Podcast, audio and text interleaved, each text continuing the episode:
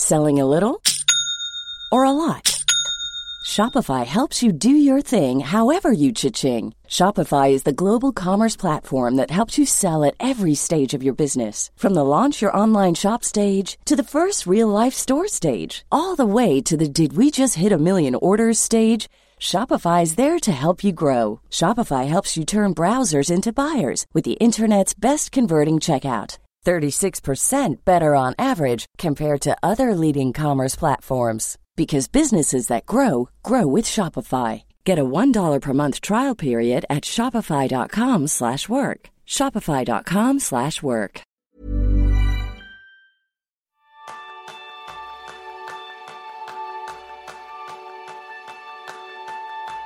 Como dice la canción, felicidad, qué bonito nombre tienes. Estás en boca de todos, pero casi nadie sabe exactamente qué eres. En el programa de esta semana descubrirás dónde se encuentra la felicidad y cómo poner en marcha las condiciones para una vida más feliz con Margarita Álvarez Pérez de Zabalza. Margarita ha sido nombrada por Forbes como una de las 50 mujeres más poderosas de España. Además ha sido elegida como una de las 100 eh, mujeres más influyentes de España y una de las 10 directivas más influyentes de los últimos tres años. La trayectoria profesional de Margarita está marcada por una idea, conseguir que la felicidad sea considerada una meta en todos los ámbitos de la vida. Durante 15 años trabajó en Coca-Cola, donde lideró el Instituto de Coca-Cola de la Felicidad, entidad pionera en el mundo. En 2011 se unió a ADECO como responsable de marketing y comunicación con el objetivo de implementar esa filosofía vital en la compañía.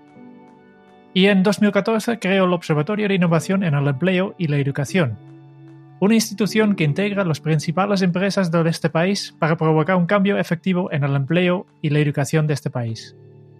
Es autora del libro Destruyendo, destruyendo no, Deconstruyendo la felicidad y actualmente lleva a cabo trabajos de consultoría para grandes empresas.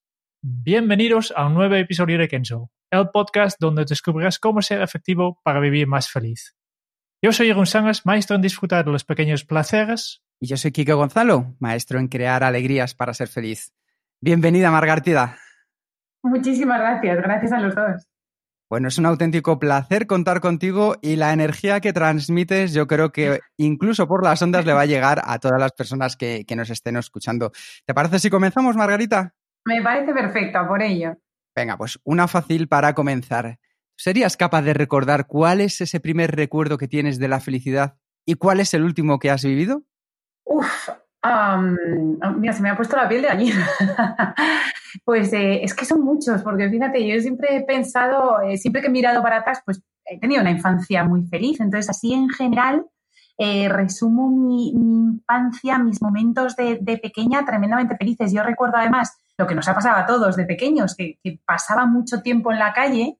Tengo cinco hermanos mayores, con lo cual pues era mucha pandilla de hermanos y amigos y yo y mis amigos todo el día en la calle.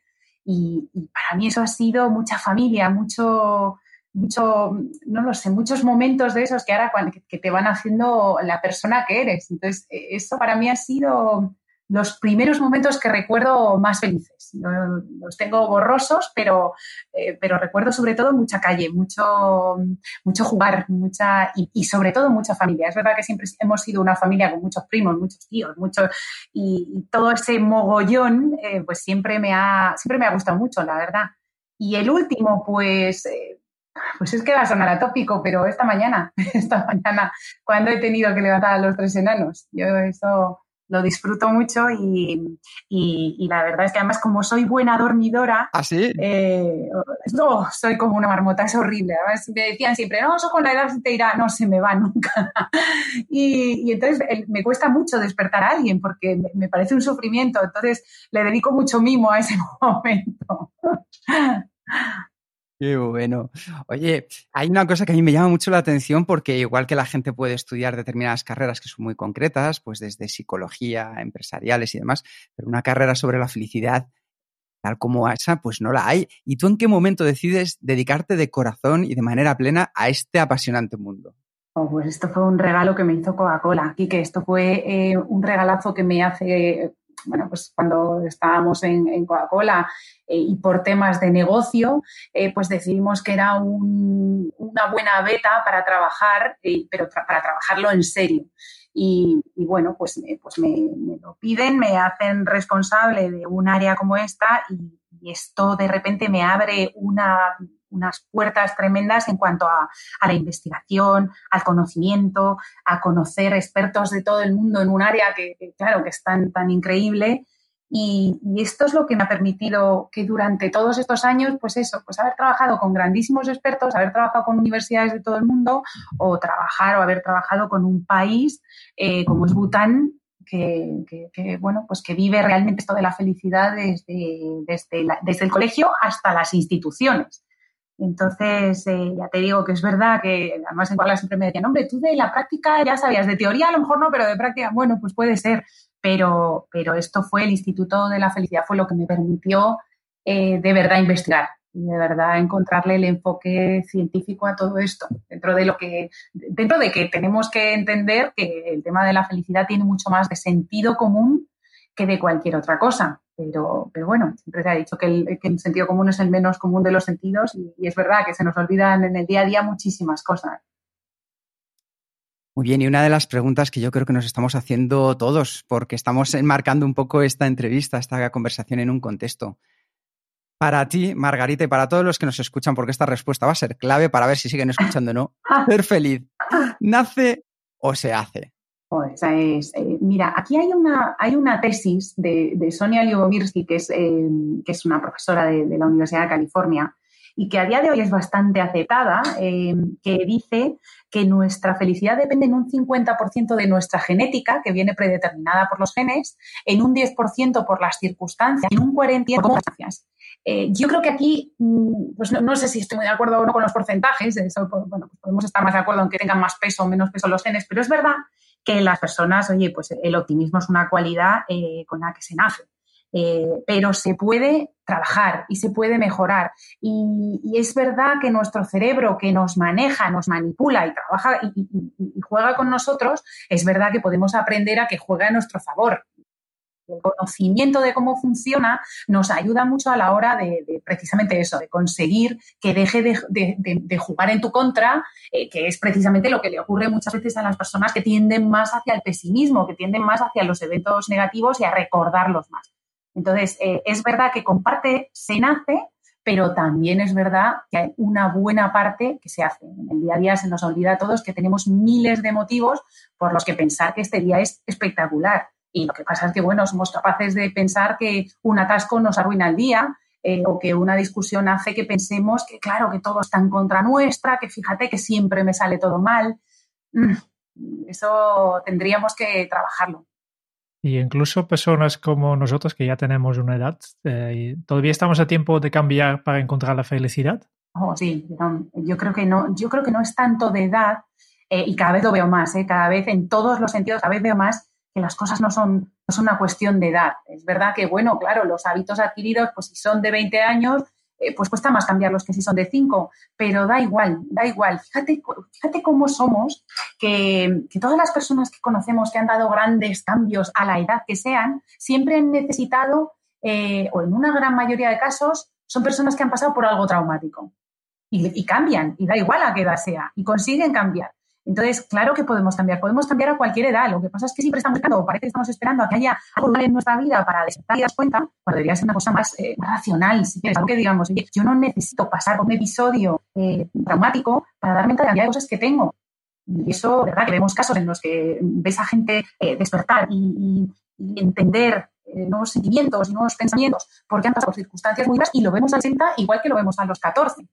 Entonces, yo creo que no es un tema de edad, yo creo que es un tema de entender eso, de entender cómo funcionamos, cómo funciona nuestra cabeza, cómo funcionan nuestras emociones y poder, eh, bueno, pues, pues manejarlas a ellas. Esto no quiere decir que las circunstancias no afecten, esto no quiere decir, eh, claro, yo muchas de las, de las críticas, porque además yo estaba en el lado crítico de la felicidad, porque yo ha llegado un momento en el que me he saturado, ya, como parece está de moda el tema de la felicidad y, y bueno, pues oyes cosas que, que me chirrían, pues, pues he llegado a estar en el lado contrario de, oye, es verdad, no hay que ser feliz.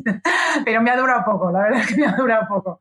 Pero, pero es verdad que, es por esta sensación de que eh, parece que tenemos nosotros la responsabilidad. Nosotros tenemos la responsabilidad de no de lo que nos pasa, no es cierto. Tenemos la responsabilidad de cómo nos tomamos lo que nos pasa.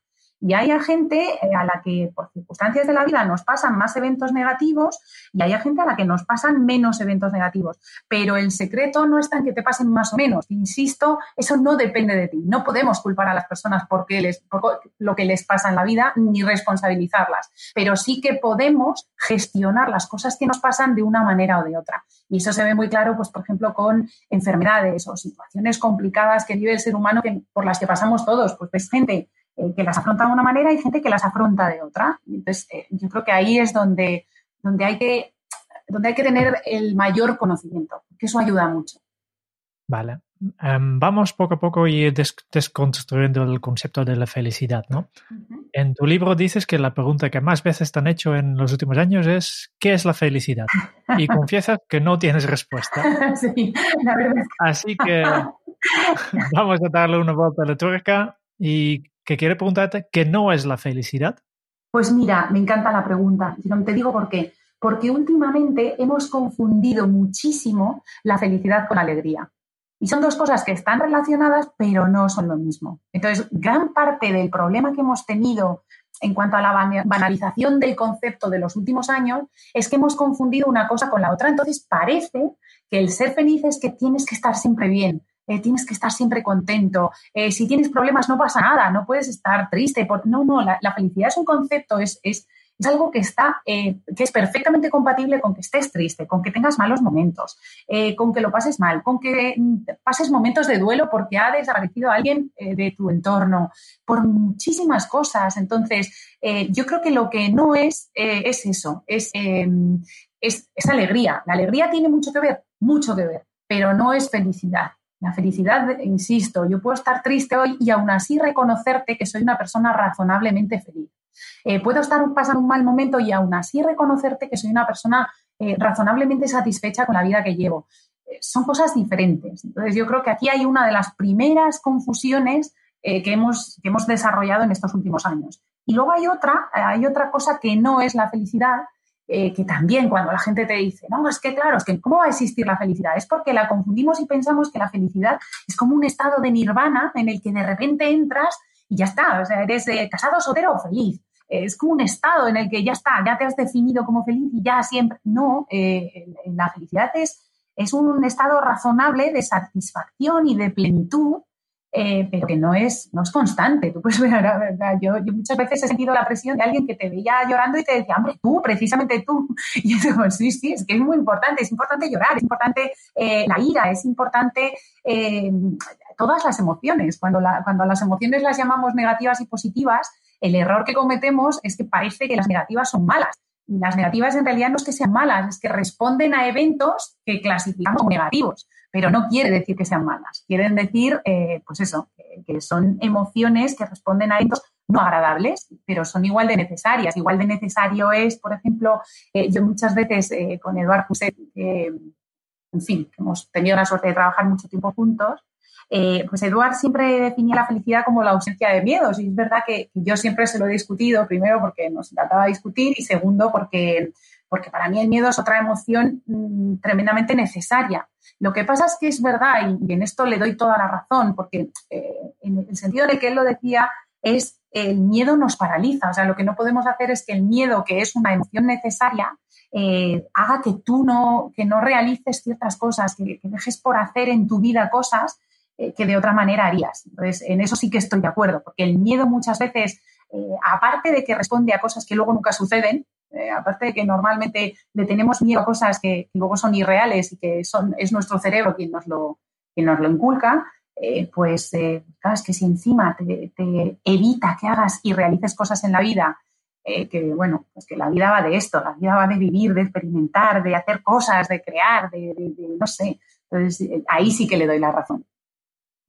Hay pocas palabras tan controvertidas como la felicidad y como tú has indicado, cada persona tiene una definición de la misma. Ya has compartido el de, de Punset.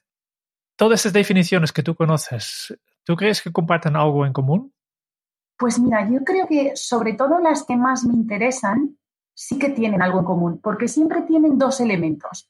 Tienen un elemento que es eh, hedonista, tienen un elemento que es eh, de disfrutar, tienen un elemento que tiene que ver con que cada día sepamos apreciar todo lo que nos ocurre, todo lo que somos, todo lo que tenemos, eh, todo lo que hemos construido, todo lo que tenemos, todo lo que vivimos, todo lo que nos rodea. Y eso nos pasa desapercibido todos los días y es muy importante que no lo olvidemos porque, porque insisto, nos pasa que, hasta que no nos falta algo no lo apreciamos, no, somos conscientes y eso hace que perdamos eh, pues una gran parte del disfrute de todo lo que tenemos de, y, más siendo un país latino, siendo un país en el que las relaciones sociales, los amigos, la familia, eh, pues es, es, parte de nuestra esencia, es parte de lo que vivimos cada día. Entonces, eh, yo creo que esa parte hedonista es absolutamente fundamental.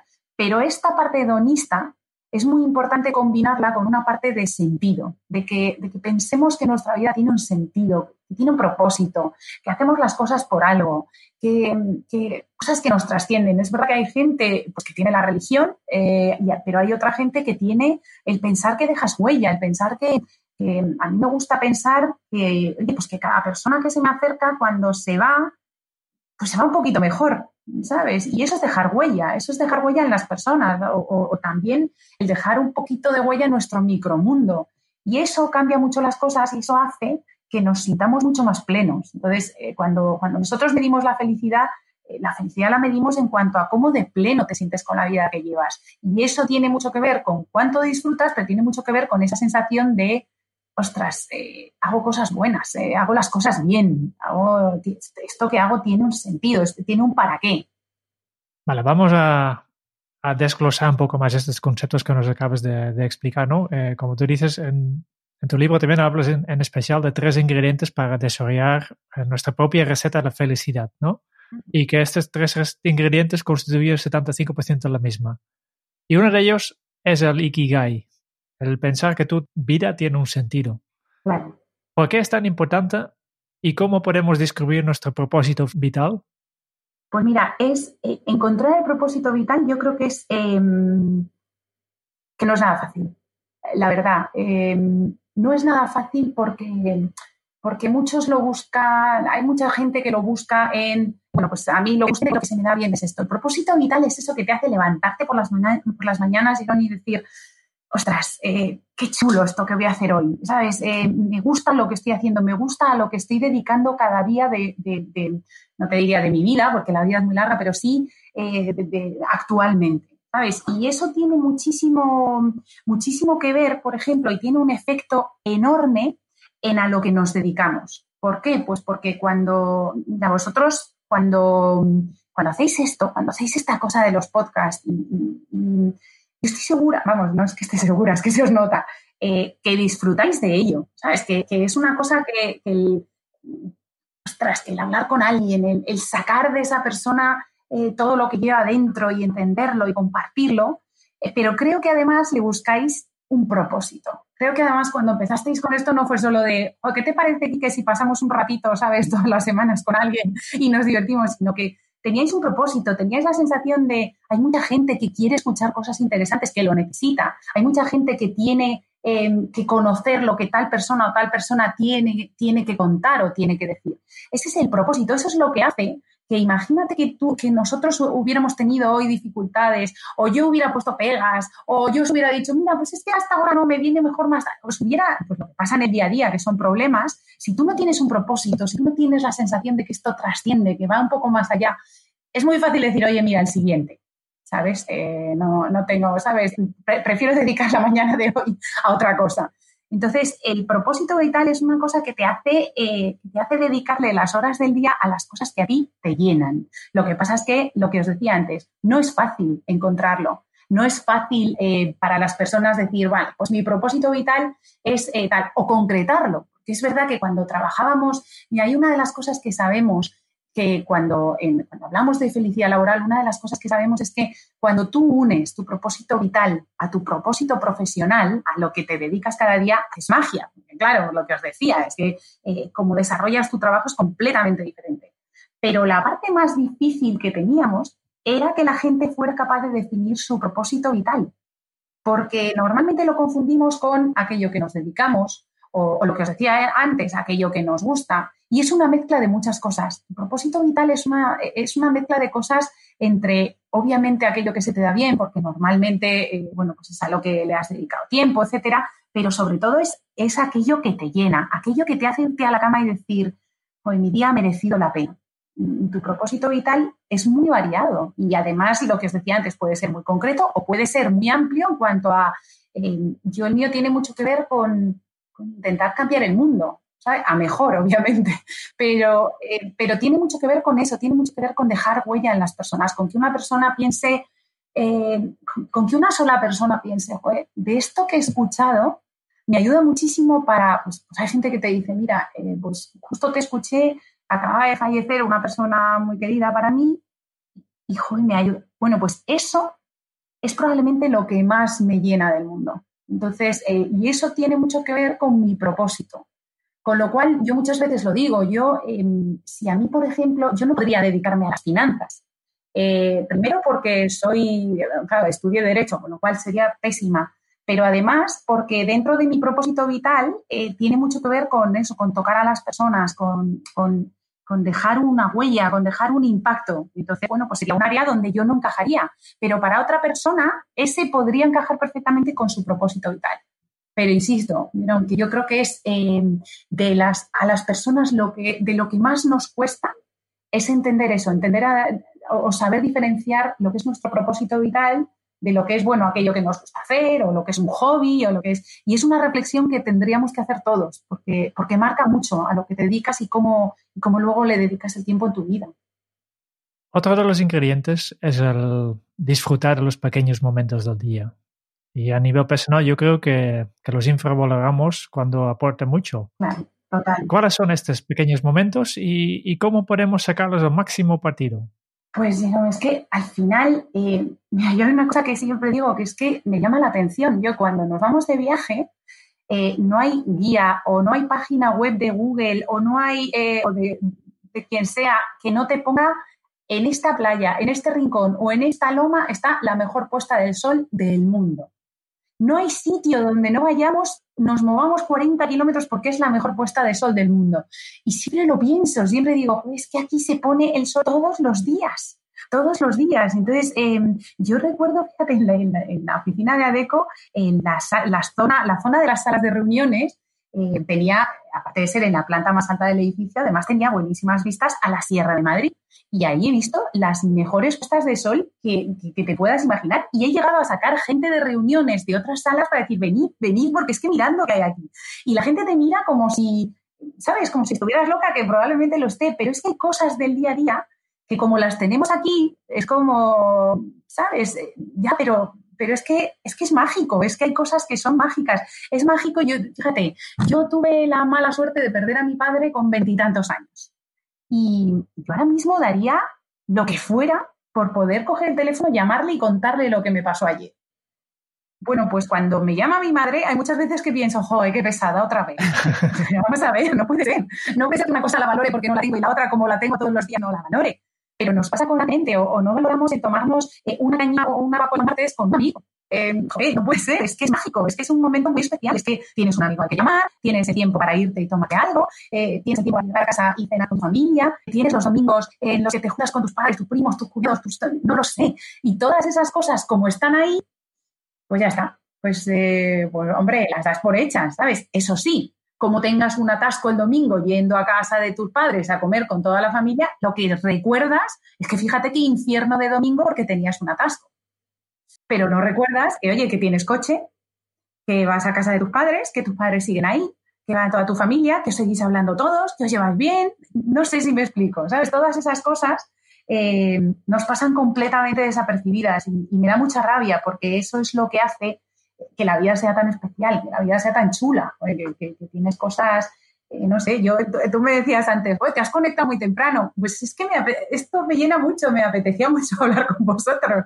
Entonces, eh, pues lejos de pensar, claro, ahora fíjate, de 12 a 1, con el lío que tengo hoy, pues, pues sí, pero el lío que tengo hoy va a seguir ahí y sin embargo me encanta estar aquí con vosotros. Pues eso, muchas veces eh, el, pensar en todo el lío que tienes, en pensar en, fíjate, es que ahora cuando acabe tengo que salir corriendo para no sé dónde, porque pues, pues, ya llegará, pero, pero ostras, no sé, hay cosas que merece la pena disfrutarlas.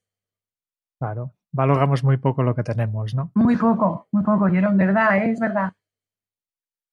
Vale, el tercer ingrediente que, que expliques en tu libro son las relaciones sociales. ¿Se puede ser feliz sin los demás? ¿Y cómo podemos fomentar la felicidad en nuestro entorno social? Pues eh, mira, es muy difícil, es muy difícil. Em, nuestra felicidad depende en gran parte de las relaciones sociales, en gran parte con nuestra familia, con nuestros amigos. Em, hay un estudio, el, estudio más longevo que se ha hecho nunca en el tiempo, eh, que lo llevó a cabo Harvard, y el estudio duró 70 años. Eh, de hecho, tuvo, claro, cuatro directores de proyectos diferentes, porque evidentemente pues iban haciéndose mayores, eh, y por ahí han pasado pues 700 personas de todos los ámbitos sociales, de todos los perfiles sociales de la zona de Harvard, ¿vale? de la zona de Boston. Eh, de hecho, una de las anécdotas que, hay con ese estudio es que por ahí, como, como cogían un poco de todo, cogían estudiantes de Harvard, cogían de Boston, etcétera, pues por ahí pasó John F. Kennedy, fue parte de este estudio. Y la mayor conclusión de un estudio que dura 70 años con 700 personas, la conclusión más eh, importante de todo el estudio es que todas esas personas, sus momentos más felices, siempre dependieron de la calidad de sus relaciones sociales, no de la cantidad, sino de la calidad.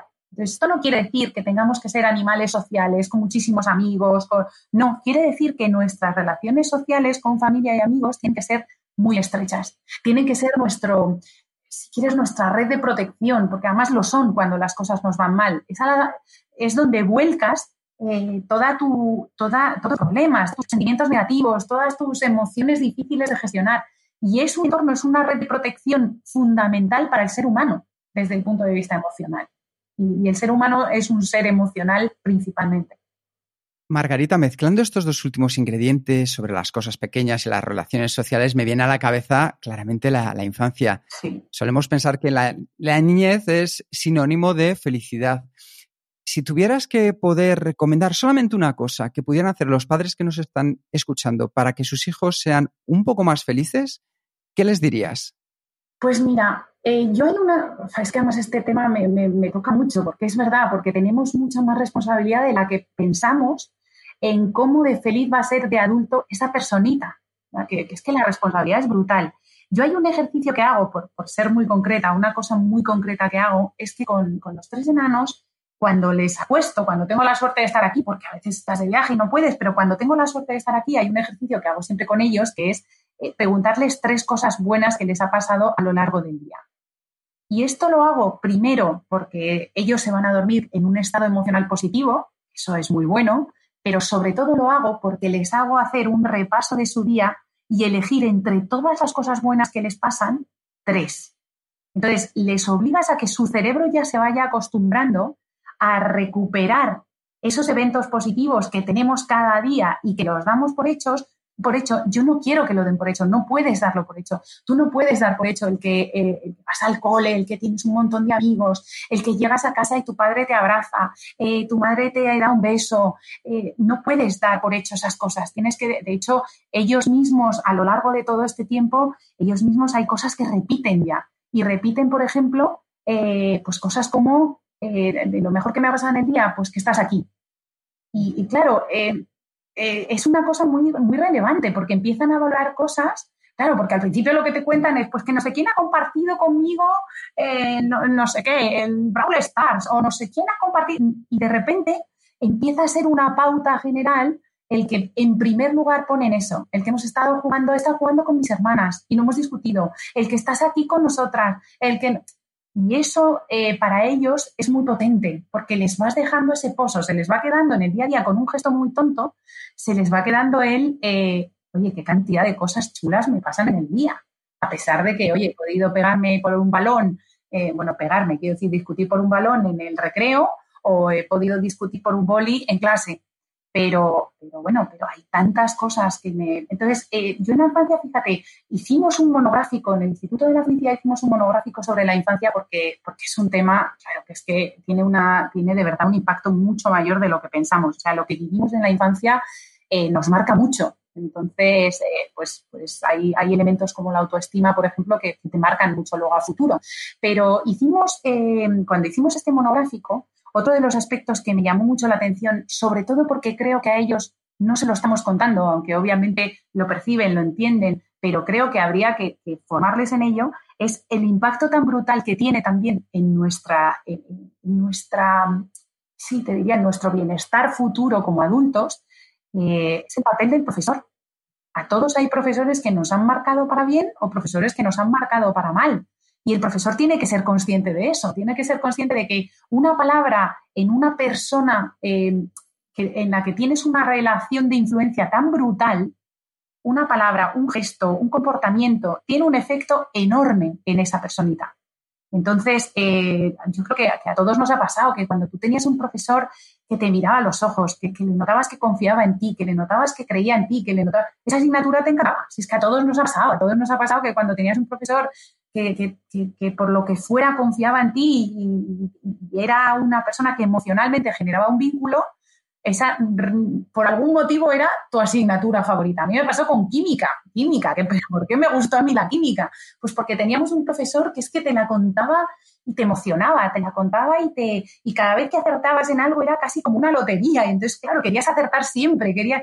Entonces, eh, yo creo que el papel del profesor en la infancia eh, es fundamental y, es verdad que muchos de ellos son conscientes, pero es verdad que como sociedad no les estamos cuidando eh, con respecto al valor que tienen y al impacto que tienen. Es que de verdad que eh, yo lo que viven mis niños en el cole les marca mucho. Y, tengo que estar profundamente agradecida a gente que de repente cuando viene les brillan los ojos de, oh mamá, mira lo que me ha contado la profesora de no sé qué, o el profesor de no sé cuántos, mira, me ha contado que... Y les brillan los ojos y les emociona y les genera, les, les, les abren la curiosidad y, y la inquietud por aprender y por saber y por, entonces, eh, eso yo creo que, que aún eh, los padres que lo tenemos claro y que más o menos sabemos, oye, pues, que, lo que tú hagas les va a marcar, pero los profesores mucho. Y yo creo que como sociedad no lo estamos poniendo tan en valor como deberíamos. Pues yo creo que con esta reflexión interesantísima que has hecho nos has dado una oportunidad de probar algo nuevo que creo que podemos impactar en ellos. O sea que muchísimas gracias por esto, Margarita. No, a vosotros. Una de las cosas que ya nos has explicado y a mí me encantó al leerlo en tu libro es que nos demuestras que la felicidad depende en una gran medida de, nosotros mismos. Te quería preguntar qué importancia tiene nuestra actitud a la hora de ser felices. Oh, pues tiene muchísima. Tiene... Yo ya sé que es un tópico, el tema de la actitud eh, se ha convertido casi en un tópico. Pero, pero es que la cuestión es que es, que es verdad, es que, y, lo vivimos constantemente. Fíjate que cuando, mira, analizábamos otro de los monográficos que llevamos a cabo, tenía que ver con la felicidad y la salud. Entonces lo que hacíamos era ver cómo afectaba la felicidad de las personas enfermedades de todo tipo. Analizábamos la diabetes, analizábamos las enfermedades eh, cardiovasculares, las enfermedades cardiorrespiratorias, eh, todo, lo, analizábamos todo, hasta el acné, o sea, analizábamos todo tipo de, circunstancias eh, relativas a la salud de la persona. Y, excepto en casos de, casos graves, de enfermedades graves, en los que obviamente pues, la circunstancia es distinta, pero aún así también afecta. Aún así también lo que, lo que voy a decir tiene que ver, pero, pero ya es otra cosa. Pero en el caso de las enfermedades eh, más habituales, la actitud es fundamental. No quiero decir con esto que la actitud o la felicidad cure, ni muchísimo menos. Lo que pasa es que te encontrabas personas que, dependiendo de la actitud y de su forma de ver y de entender su enfermedad, eh, pues te encontrabas con gente, analizábamos la felicidad, como eran de felices, hacíamos grupos de trabajo y te encontrabas con personas que te decían, pues mira, pues yo fenomenal, pues yo eh, soy tremendamente feliz tal, y, en, y, en los últimos 10 minutos de entrevista te decían, bueno, es verdad que, claro, con, el reuma que tengo y los dolores, pues hombre, es verdad que me frena un poco. Y sin embargo, te encontrabas con gente con la que te decía, minuto uno, ¿cómo voy a ser feliz con el reuma que tengo? Entonces, eh, es cierto que, lo ofreces de una manera o de otra ni te cura ni hace que te duela menos. Pero es verdad que cada uno de nosotros tenemos distintas formas de afrontar las circunstancias que nos ocurren. Y eso eh, sí que depende de nosotros. Pero insisto, no quiero decir ni que las circunstancias sean responsabilidad nuestra, que no lo son, ni que la felicidad cure, pero sí que es verdad que ves cómo las personas llevan las cosas de una forma o de otra. Yo últimamente he trabajado con, con, la, con la, Asociación de Esclerosis Múltiple, eh, que es una enfermedad eh, terrible y es una enfermedad muy difícil y creo que pocas veces eh, he aprendido tanto de actitud vital, de forma de entender la vida, eh, de, sentido del humor. De, o sea, creo que nunca había aprendido tanto de cómo gestionar las cosas, de cómo gestionar las situaciones. Y, creo que todos somos conscientes de que es una enfermedad, eh, bueno, terrible y que además tendrían todo el derecho del mundo a decir, oye, mira, sabes, esto, esto, esto me supera pero, es que son un, ejemplo de verdad eh, del que yo últimamente he aprendido, he aprendido muchísimo. Se me pone la piel de gallina porque, porque, por eso, porque, porque eso es actitud. Entonces, es verdad, insisto, que es un tópico lo de la actitud, pero es que, eh, es, que es cierto, es que tienes a personas que, que se enfrentan a las situaciones eh, de una manera, no lo sé, es que mm, cambia todo, lo cambia todo, obviamente. Justo en el capítulo 58 del podcast hicimos una entrevista con Carlos Matallanas, que es enfermo de ELA, y él directamente escribió la, entrevista, nos contestó a todo. Y es verdad que nos ha llenado emocionalmente por esa capacidad, esa actitud para enfrentarse a esta enfermedad tan cruel. Y nosotros por lo menos aprendimos mucho, así que recomendamos que deis un vistazo también a todas las personas que están dentro de la fundación de, de la ELA, de la esclerosis múltiple en España, de los proyectos MINEI, para que veáis, como decía muy bien Margarita, la actitud y cómo lo llevan adelante, que es impresionante, ¿verdad, Margarita? Sí, sí, yo de verdad, em, vamos, además, Carlos es, un ejemplo brutal. Que yo, em, de verdad, o sea, son personas, por eso os decía antes que muchas veces em, casi como que esperamos a, que, a, que tenga, a tener eventos traumáticos en nuestra vida para entender cuando, cuando muchos de nosotros cada día nos levantamos y no tenemos ninguno de esos problemas. Tenemos el día a día, tenemos los problemas del día a día, pues sí, pero, pero, y damos por hecho todo lo demás, ¿sabes? O sea, nos fijamos en los problemas, pero damos por hecho el que, oye, yo me levanto en una casa que me encanta, eh, con tres enanos que me encantan, me subo a un coche, eh, me voy a un sitio a trabajar y eso que parece lo normal quiere decir que me puedo pagar una casa, que he tenido una familia que me encanta, que tengo un coche, que tengo un trabajo. Entonces, todo eso no lo puedo eh, no dar por hecho, pero también lo tengo que seguir dando por hecho cuando no tengo el trabajo o cuando, bueno, pues eh, el coche se me rompe o cuando tengo una circunstancia eh, de salud, que además, fíjate, yo, esto es una cosa muy personal que os voy a contar, pero, pero yo recuerdo cuando escribí el libro, claro, yo siempre, siempre he pensado, yo, eh, aparte de, la etapa en la que me he vuelto crítica con el tema de la felicidad, por lo que os decía, por hastío, por joder, lo estamos confundiendo, es que lo estamos banalizando y creo que es un tema tremendamente serio. Eh, pues además, eh, bueno, pues, pues yo pensaba, joder, es que encima yo soy una afortunada, yo soy, y, fíjate, una persona que me quiere mucho me decía, vale, fenomenal, tienes, tienes razón, eres una persona muy afortunada, oye, perdiste un padre muy joven, has tenido un accidente de coche en el que te dieron por muerta, has tenido un tumor en la cabeza, eh, has tenido una segunda niña que enfermó y estuvo muy, muy, muy grave. De repente dices, pues es verdad, si eventos negativos eh, los tenemos todos y pasamos todas por circunstancias difíciles. Lo que pasa es que tiene mucho que ver, pues eso, con cómo, cómo te las tomas. Y además, es que la ventaja aquí es que el cómo te las tomas hace a ti. O sea, el, beneficiar, el beneficiado eres tú. Eh, el que yo borre algunos elementos de mi biografía no le beneficia a nadie más que a mí. El que yo piense que soy una afortunada, que lo soy, y no, nadie me va a quitar esta idea de la cabeza, soy una afortunada absoluta, em, me beneficia a mí. Eh, soy la primera beneficiada y desde luego a, mis enanos que, aprenden a vivir, eh, pues eso, aprenden a vivir en el sentimiento de, eh, ¿sabes? Que es que ya solo el haber, el haber nacido en el lado bueno del mundo, ya eso es un porcentaje muy pequeño de la población. Pero si empezamos a tirar además de todo lo demás, ya no te cuento al final todos tenemos también, como bien decías tú, esos momentos en los que la felicidad no llama a tu puerta, pero esa actitud nos puede llevar a darle un poquito un giro a ese, a ese día, ¿verdad? Hombre, absolutamente. Además, mira, que yo recuerdo em, hace, hace tiempo, eh, cuando estaba en Coca-Cola, hubo un compañero eh, que me decía, pues hablando de la, la gente quiere estar con gente positiva, quiere estar con gente, quiere estar con gente que tenga luz.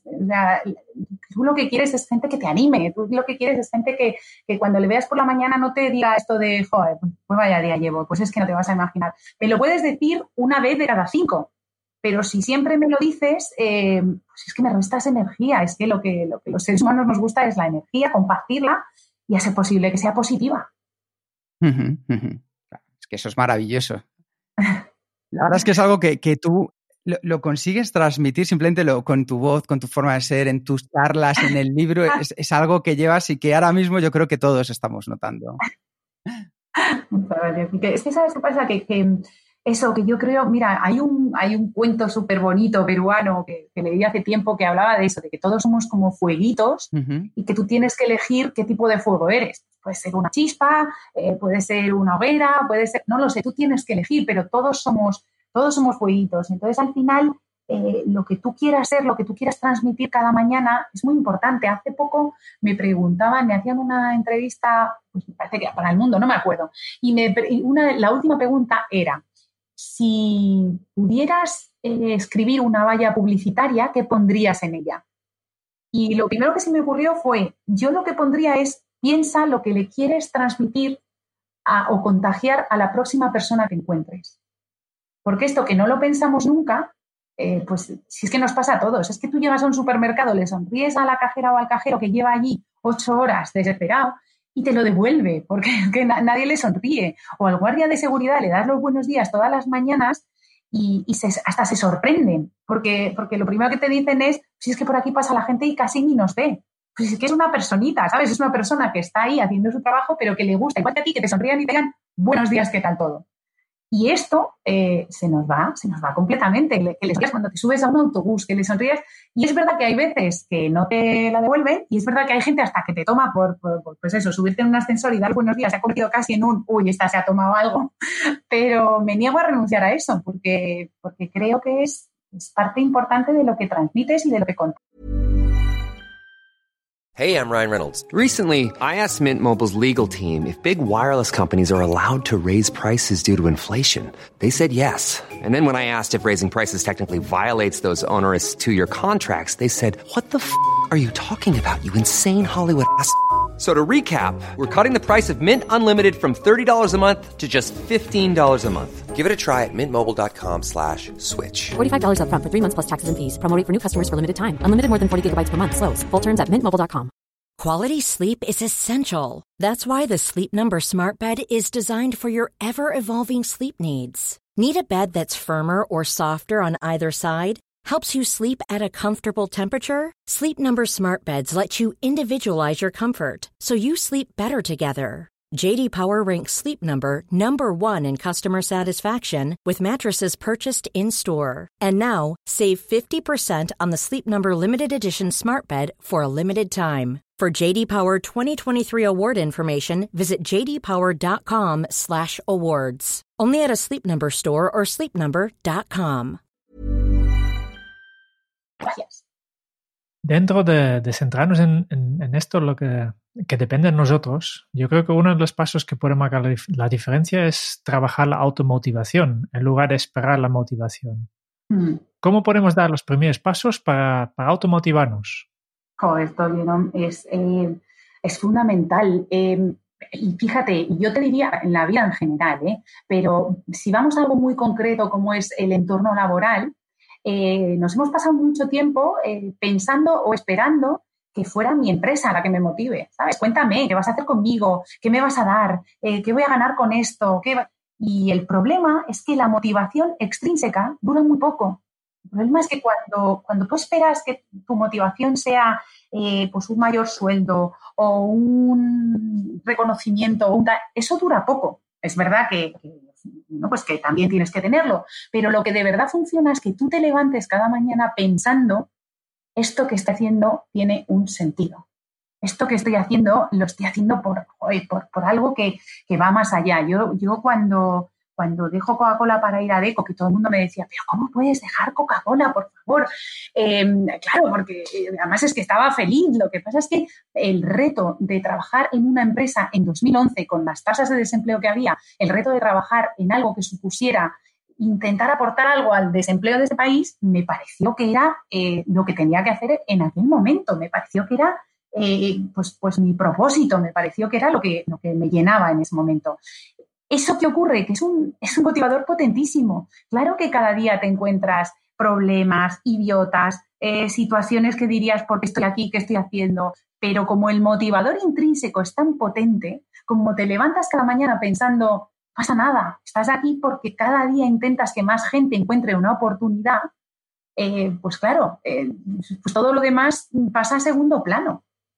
Porque problemas en el trabajo tenemos todos, situaciones difíciles tenemos todos, eh, la sensación de que alguien nos trata mejor o peor la tenemos todos, pero lo importante es el que tú sepas por qué te levantas cada mañana. Eso es lo, lo más potente. Y muchas veces es porque lo que haces te llena, muchas veces es porque el entorno con el que trabajas te llena, muchas veces eh, resaltamos que lo que nos llena más es eh, mis compañeros, es que, joder, es que voy cada mañana y veo a esta gente y trabajo con ellos y comparto tiempo con ellos y eso también es otro motivador súper potente, pero, pero el motivador intrínseco es el que mueve el mundo, el otro es temporal, el otro es tremendamente temporal. Margarita, tú eres una aventurera incansable, quizás incluso, ¿no? Que, has hecho triatlón, puenting, te gustan las motos, los coches, el esquí, has hecho incluso un París-Dakar, que, no, no hay mucha gente que pueda decir esto. Yo es la primera persona que conozco que lo que ha hecho. la verdad Y quería saber cómo influye el ejercicio, el deporte, la aventura, en tu caso, y las hormonas que se liberan durante estas actividades, como la adrenalina, oxitocina, testosterona o serotonina, ¿cómo influyen estos a nuestra felicidad? Pues, pues muchísimo. Mira, yo soy un desastre. Yo, eh, en cuanto al ejercicio, soy un desastre porque yo no soy una persona organizada. Yo no, vamos, lo del gimnasio es una cosa que, soy incapaz. Eh, soy un caos para esto. Pero, pero, Primero, sabemos desde hace mucho tiempo que el ejercicio es una parte fundamental en la generación de las hormonas de la felicidad que has mencionado, las endorfinas, la serotonina, la oxitocina, es fundamental para generarlas, para que tu cuerpo las, las desarrolle. Y luego, además, em, sabemos que además cuando encima el deporte es en, grupo, encima desarrollamos la parte social, con lo cual tiene doble beneficio. Pero el ejercicio es un área fundamental a la que le, le damos yo por lo menos, por lo que os digo que soy un desastre para esto, poca importancia. Es verdad que yo me apunto a todo, pero más por la desde el punto de vista de que quiero vivir cosas, quiero experimentar, quiero probar. Si tú me dices, mira, vamos a probar esto, yo me tiro de cabeza, ¿sabes? Y me dices, mira, es que has sacado, yo qué sé, unos, unas cosas voladoras que no sé qué, me apunto porque, porque disfruto mucho probando, disfruto mucho experimentando, soy muy disfrutona. Entonces, eh, pues todo lo que he hecho ha sido, eh, pues por eso, porque alguien me decía, oye, ¿nos hacemos un triatlón? Pues nos hacemos un triatlón, claro que sí. Nos tiramos de un avión, pues nos tiramos de un avión. Eh, mucho más por la parte de ejercicio, pero el que yo sea un desastre no quiero decir que no sepa que ya sabemos desde hace tiempo que el ejercicio es realmente importante para la generación de esas hormonas. O sea, las endorfinas que se generan haciendo ejercicio eh, son enormes, son muchísimas. Entonces, eh, tiene un efecto tremendamente directo en cómo nos sentimos. Aparte de que nos sirven para eh, reducir la ansiedad, para mejorar las depresiones. O sea, el ejercicio tiene un efecto brutal. Entonces, aquí em, no, es no, puedo presumir de ejemplo, pero sí que sé que la teoría eh, nos dice desde hace mucho tiempo, vamos, ya lo decían los griegos, ¿eh? ya, ya Epicuro en su escuela de la felicidad, que la creó en su momento, ya hablaba del ejercicio y del enorme poder que tenía el ejercicio en nuestro bienestar.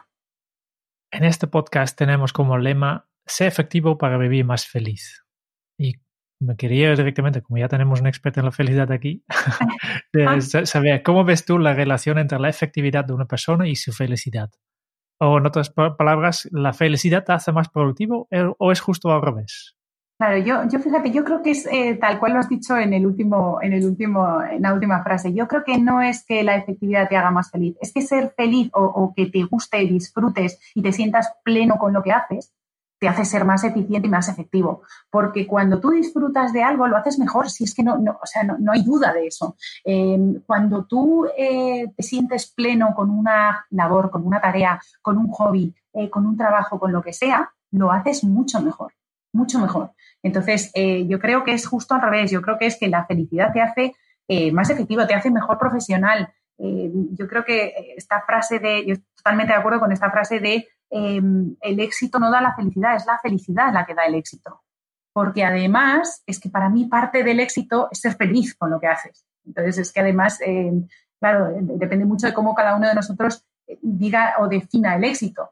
Pero para mí una parte importante, independientemente de que le metamos las connotaciones de éxito social, es que la persona disfrute con lo que hace. Y cuando disfrutas con lo que haces, eres mucho mejor y lo haces mucho mejor y entonces consigues muchos mejores resultados. Entonces, cuando, cuando hablamos de la felicidad en las empresas, mm, claro, yo, yo defiendo la felicidad en las empresas porque es el objetivo prioritario del ser humano. Las empresas no son entes, son personas, personas que se juntan. Pero si el objetivo prioritario de todas esas personas que se juntan es ser feliz, eh, pues es un objetivo importante de esa empresa, de esa organización. Luego está la derivada de que además a esa organización le beneficia el que las personas que la conforman sean más felices, porque les hacen mejores profesionales. Pero, pero, y de hecho hay un montón de estudios que lo demuestran. Lo que pasa es que para mí, claro, yo voy al paso uno. El paso uno es que objetivamente y genuinamente las personas deberíamos preocuparnos por la felicidad laboral porque es el objetivo de cada uno de, las, de los individuos que las conforman. Ahora, si además tenemos el beneficio eh, de los beneficios económicos, pues perfecto, porque además está demostrado. Margarita al final tiene una faceta desconocida, que es la de gran entrevistadora, y no de entrevistas de trabajo, que esas también, sino a, a, grandes personalidades que de verdad os recomiendo que veáis sus entrevistas a Steve Wozniak, por ejemplo, cofundador de Apple junto a Steve Jobs, Simon Sinek, el escritor de Comienza con el porqué, Starts with Why, Ariana Huffington, fundadora del Huffington Post, entre otros. Y te quería preguntar, ¿qué ha sido el, ¿cuál ha sido el mayor aprendizaje que te has llevado al sentarte enfrente uno a uno con estos referentes? Oh, qué, buena pregunta. ¿Sabes qué pasa? Que claro, todo el, mundo te deja, em, siempre te deja algo eh, descolocado. Esto siempre es bueno, siempre es bueno que alguien te descoloque y siempre alguno te toca por alguna cosa en especial. Entonces yo pues claro, la ventaja de que además los perfiles de esta gente fueran tan variados, la ventaja es que, mm, claro, eh, hablas de felicidad con gente como un político, como Romano Prodi, eh, una persona como Chris Garner, que inspiró la película de En busca de la felicidad, o sea, que de esto saben, una persona como Ingrid Betancourt, que ha estado tanto tiempo secuestrada por las FARC, o sea, mm, entonces tienes una variedad tan grande de perfiles hablándote sobre algo como la felicidad que de todos ellos aprendes algo. Pues, por ejemplo, a mí me llamó mucho la atención el único, el único de todos los que entrevisté, que fueron como 13 personas eh, pues de estos perfiles, el, único que me, que, que me habló de la felicidad en otra vida fue, por ejemplo, Romano Prodi. Él me decía, no, no, la felicidad en esta vida no existe. Pero claro, es verdad que él habla de la felicidad de la que hablábamos antes, Jerón, de ese estado de nirvana en el que entra, claro, no, esa felicidad en este mundo, eh, pues es difícil, porque además eh, lo que siempre decimos, que es muy difícil sentir una felicidad plena cuando sabes que a tu alrededor hay sufrimiento, a tu alrededor hay problemas, a tu claro, obviamente. Entonces, eh, pero de eso me llamó la atención, que fue el único que me habló de la felicidad en otra vida. El resto siempre me hablaba de, de, de, los momentos de la vida, de lo que disfrutas o no disfrutas, y me hablaban de las personas. Y, por ejemplo, Ingrid Betancourt me hablaba mucho del propósito, me hablaba mucho de por qué he sufrido yo esto, para qué lo he sufrido. Entonces, cada uno de ellos te deja, ¿sabes? Te deja tocado por, por, por un lado, te deja, pero la mayoría de ellos te hablan de relaciones, te hablan de personas, te hablan de impacto en otros, te hablan de lo que han hecho por otros y de lo que eso les ha generado ellos. O sea, la, la parte de la generosidad, del altruismo, a todos ellos, de una manera o de otra, les brotaba. Entonces, eso me, llama mucho la atención porque es verdad que son dos aspectos de la felicidad muy importantes. Eh, eso, la generosidad y el, y el, hacer algo por otros, el encontrar la felicidad en hacer felices a otros, y en casi todos ellos salía este, este aspecto. Lo has mencionado justo antes y tengo especial curiosidad por tu entrevista con Chris Gardner, que es la persona en la que se basa el personaje de Willie Smith en la película En busca de la felicidad. Y es que ambos compartís, para mí, una seña de identidad que os define, la sonrisa. No te vemos, pero percibimos que mientras hablabas con nosotros has estado sonriendo. ¿Qué importancia tiene este pequeño gesto en nuestras vidas? Oh, pues tiene más de lo que pensamos. Que, eh, yo creo que no hay que confundir eh, con alegría, pero sonrisa es diferente. La sonrisa es algo que, uno, eh, antes hablábamos de cómo el cerebro te engaña. Eh, tú también eres capaz de engañar a tu cerebro. Igual que tu cerebro no puede sentir estrés mientras comes, porque lo que percibe es, ostras, si está comiendo no estaremos muy en peligro, eh, cuando tú sonríes también le lanzas señales a tu cerebro. ¿Sabes? Es como cuando, cuando bailas, como cuando cantas en alto. Tú le estás mandando señales a tu cerebro determinadas. Entonces eso apoya y ayuda a que tú te sientas mejor. No quiere decir que seas capaz de sentirte del todo bien, pero quiere decir que estás intentando que tu cerebro se vaya a un estado emocional mejor del que tienes en ese momento. Pero es que además del beneficio que tiene para ti, está el beneficio que tiene para los demás. Es decir, eh, cuando tú sonríes, eh, la gente te sonríe, en su mayoría. Cuando tú entras en un sitio y sonríes y das los buenos días, em, en un porcentaje alto, eso es lo que te retorna. Entonces, em, tiene un efecto muy bonito en los demás, pero sobre todo tiene un efecto muy bonito eh, en lo que decía, en ti. Eh, hubo un estudio hace mucho tiempo, además ha habido varios, sobre el efecto que tiene el que sonríamos sobre nuestro cerebro. Entonces, eh, una de las cosas que se ha estudiado durante mucho tiempo es, obviamente, tu cerebro, cuando tú tienes emociones como la alegría, te manda señales para que sonrías, ¿Qué ocurre si es al contrario? Si tú, si tú sonríes, ¿cómo fuerzas a tu cerebro para que sienta esas emociones positivas? Es verdad que en la mayoría de los estudios eh, se ha demostrado que es así, se ha demostrado que efectivamente eh, ocurre eso, que tu, cerebro percibe señales positivas y entonces eh, genera hormonas como son las endorfinas. Pero también es verdad que ha habido algún estudio más aislado en contra.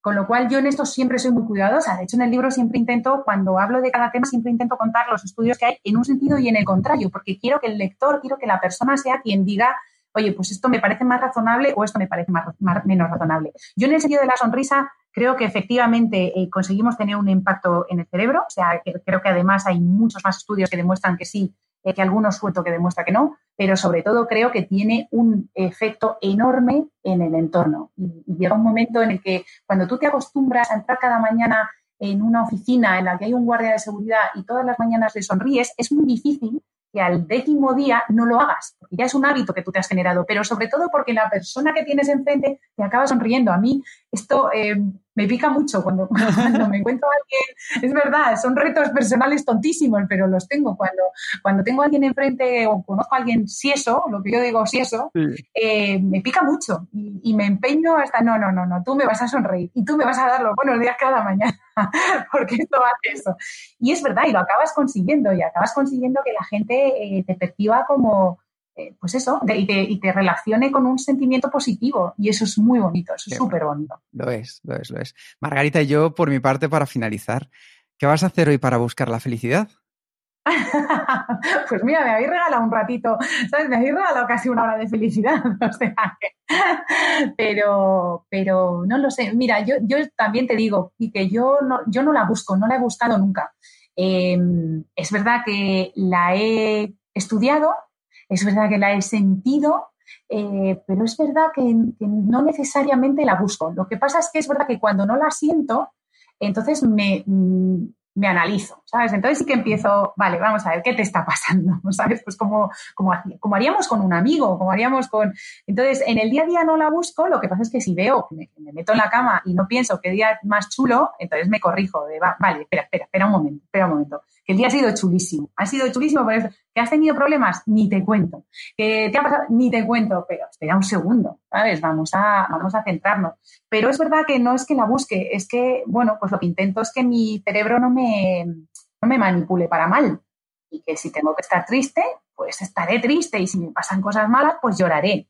Pero poniendo todo en perspectiva y poniendo todo en el sitio que tiene que tener cada cosa. Entonces, pues pienso disfrutar de todo, claro, pues, eh, pues, pues, esta noche, además, como los enanos todavía no tienen cole hasta el lunes que viene, eh, pues, pues claro, estoy todo, toda la semana yo así de, venga, nos vamos a cenar, por si es el último día que podemos cenar, que os tenéis que acostar pronto. Claro, ya cuando lo haces todos los días le quitas mérito. Pero bueno, pero, pero es eso, es, es, es, no lo sé, es el disfrutar. Es verdad que es que eso, como soy muy disfrutona, pues, pues es, es, más sencillo, pero, pero aprender a disfrutar de las cosas es algo que tenemos que hacer todos. Ya llevamos una hora grabando, por tanto vamos terminando, pero antes de pasar al cuestionario Kenso, una última pregunta para ti, que es si tú tienes alguna pregunta final, siguiente paso, sugerencia o mensaje para los oyentes de este podcast. a mí me encantaría, Jerón, que les preguntéis qué es para ellos la felicidad Es que, ¿sabes qué pasa? Que es algo que, me encanta preguntarle a todo el mundo que me encuentro. De hecho, os lo voy a preguntar luego. Pero, pero me encanta porque, por, por eso, porque se aprende mucho y porque, porque hay muchas veces que descubres cosas que dices, ah, joder, pues es verdad. Es verdad que, insisto, ¿eh? todos nos movemos en líneas muy generales con los tres ingredientes que hemos hablado antes. Pero de repente hay gente que te sorprende con algo, ¿sabes? Que, dices, otras, pues, pues tienes razón. Y, eso me gusta, ¿sabes? Me, gusta, porque hay mucha gente que, por ejemplo, te dice, eh, pues para mí es eh, irme solo a la montaña. Eh, y es verdad, y es un elemento, lo que pasa es que en cuanto rascas, ya salen los otros elementos, ¿sabes? Ya sale, ya sale el por qué quiere irse solo a la montaña y qué es lo que busca en la montaña. Entonces, yo me encantaría que les preguntarais porque, porque de felicidad se puede, se puede aprender de todo el mundo. Vale, pues ya tenemos nuestra llamada a la acción, ¿no? Si, estás escuchando este podcast, pues mm, da igual dónde, deja un comentario en, la aplicación que estás utilizando o vete a, la página de Kenso y deja un comentario y explique cuál es la felicidad para ti. ¿no? Oh, y con esto ya vamos a las 10 últimas preguntas, que son 10 preguntas rápidas al cuestionario Kenso. Muy bien.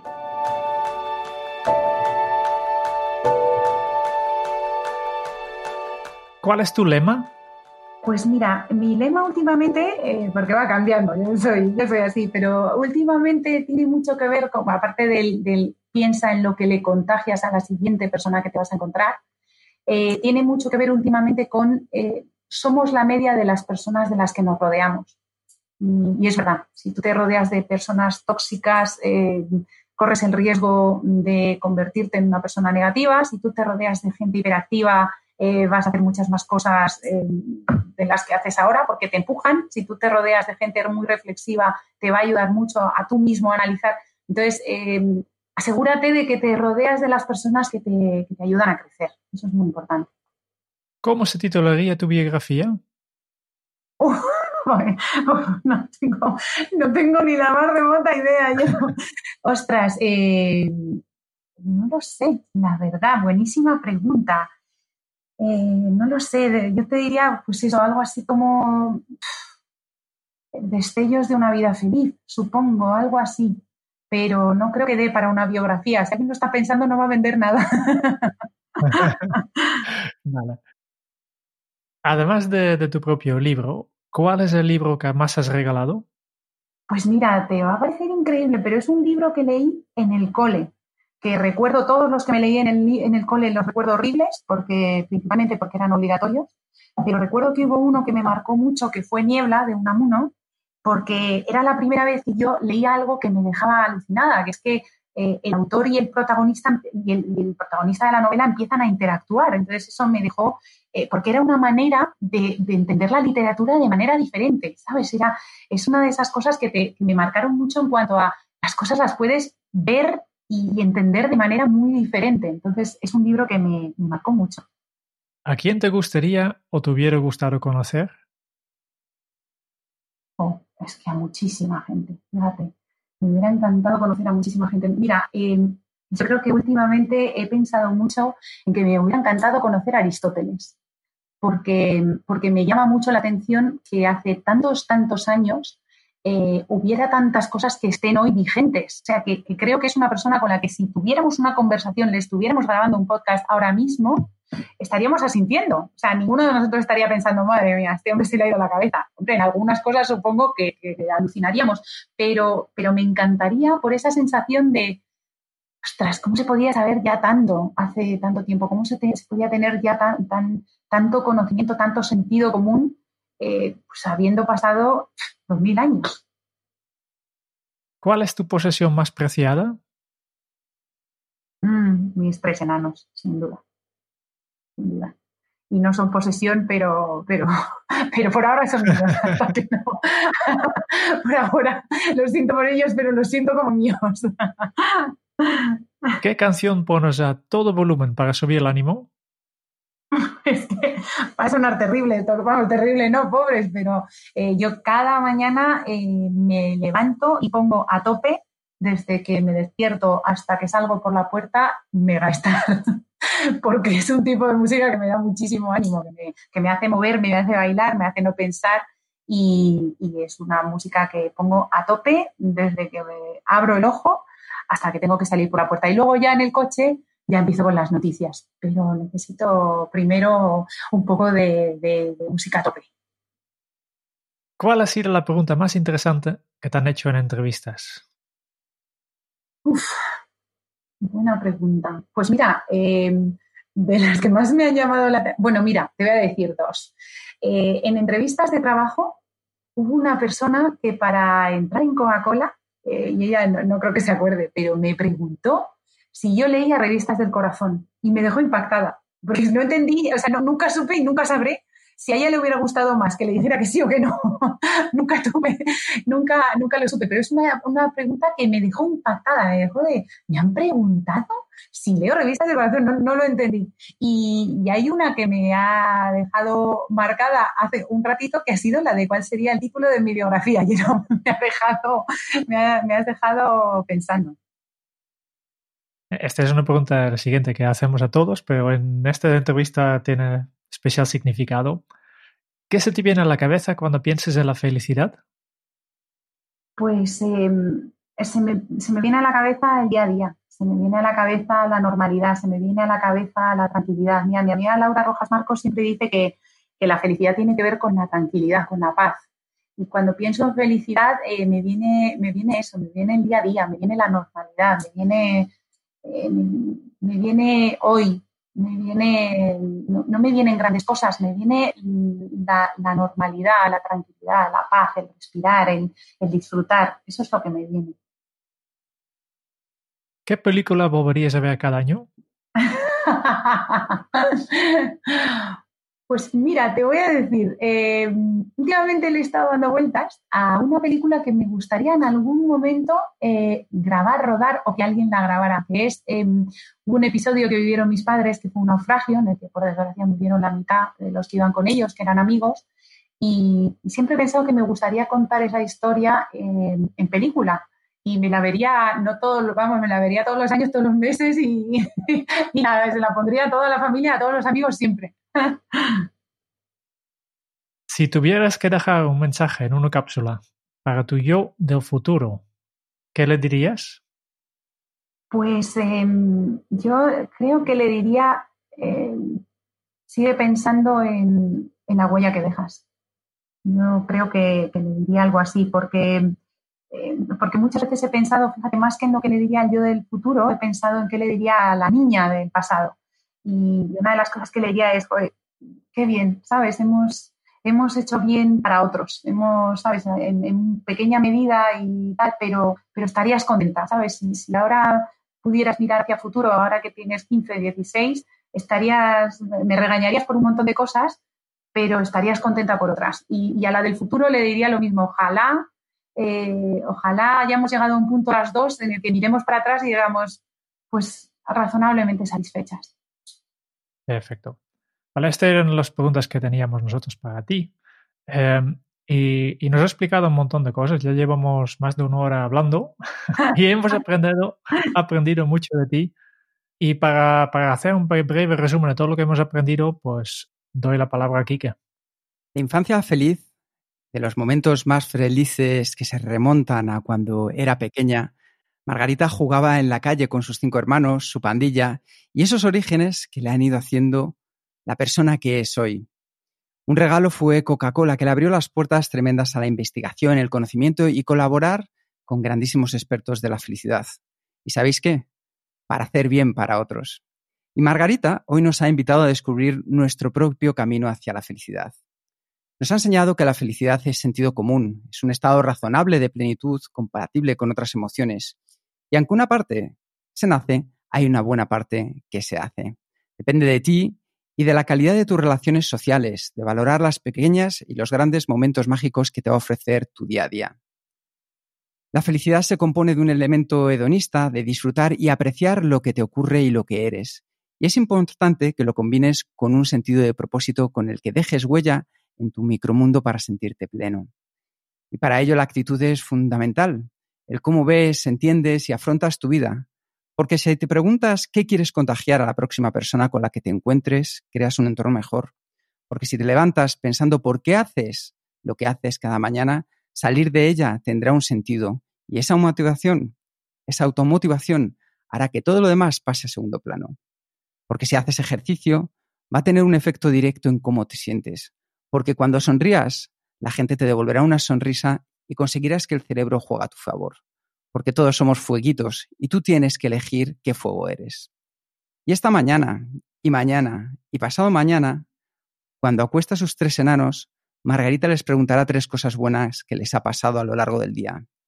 Y cuando les levante, dando mucho mínimo, Margarita seguirá encontrando la felicidad. Muchísimas gracias por tu tiempo y por estas sonrisas, Margarita. Buah, Kike, me acabas de, me acabas de emocionar. Muchísimas gracias a vosotros. Ha sido de verdad un auténtico placer y, y gracias por el resumen porque me has tocado. Muchas gracias por escuchar el podcast de Kenso. Si te ha gustado, te agradeceríamos que te suscribas al podcast, lo compartas en tus redes sociales o dejes tu reseña de 5 estrellas para ayudarnos a llegar a más oyentes. Y si quieres conocer más sobre Kenso y cómo podemos acompañarte a ti, a tu equipo o a tu organización en el camino hacia la efectividad personal, puedes visitar nuestra web kenso.es. Te esperamos la semana que viene en el próximo episodio del podcast de Kenso, donde Kike y Jerún buscarán más pistas sobre cómo ser efectivo para vivir más feliz. Y hasta entonces, ahora es un buen momento para poner en práctica un nuevo hábito Kenso. No dejes que los momentos mágicos pasen de largo. Hasta dentro de muy pronto. Chao.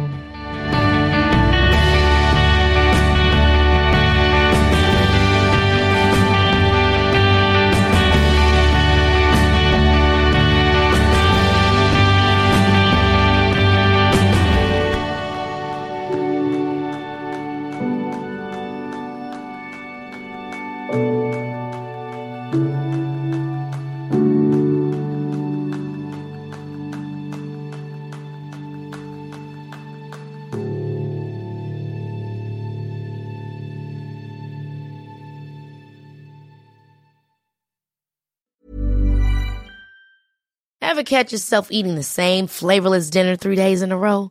Dreaming of something better? Well, HelloFresh is your guilt-free dream come true, baby. It's me, Kiki Palmer. Let's wake up those taste buds with hot, juicy pecan-crusted chicken or garlic butter shrimp scampi. Mm. Hello Fresh. Stop dreaming of all the delicious possibilities and dig in at HelloFresh.com. Let's get this dinner party started.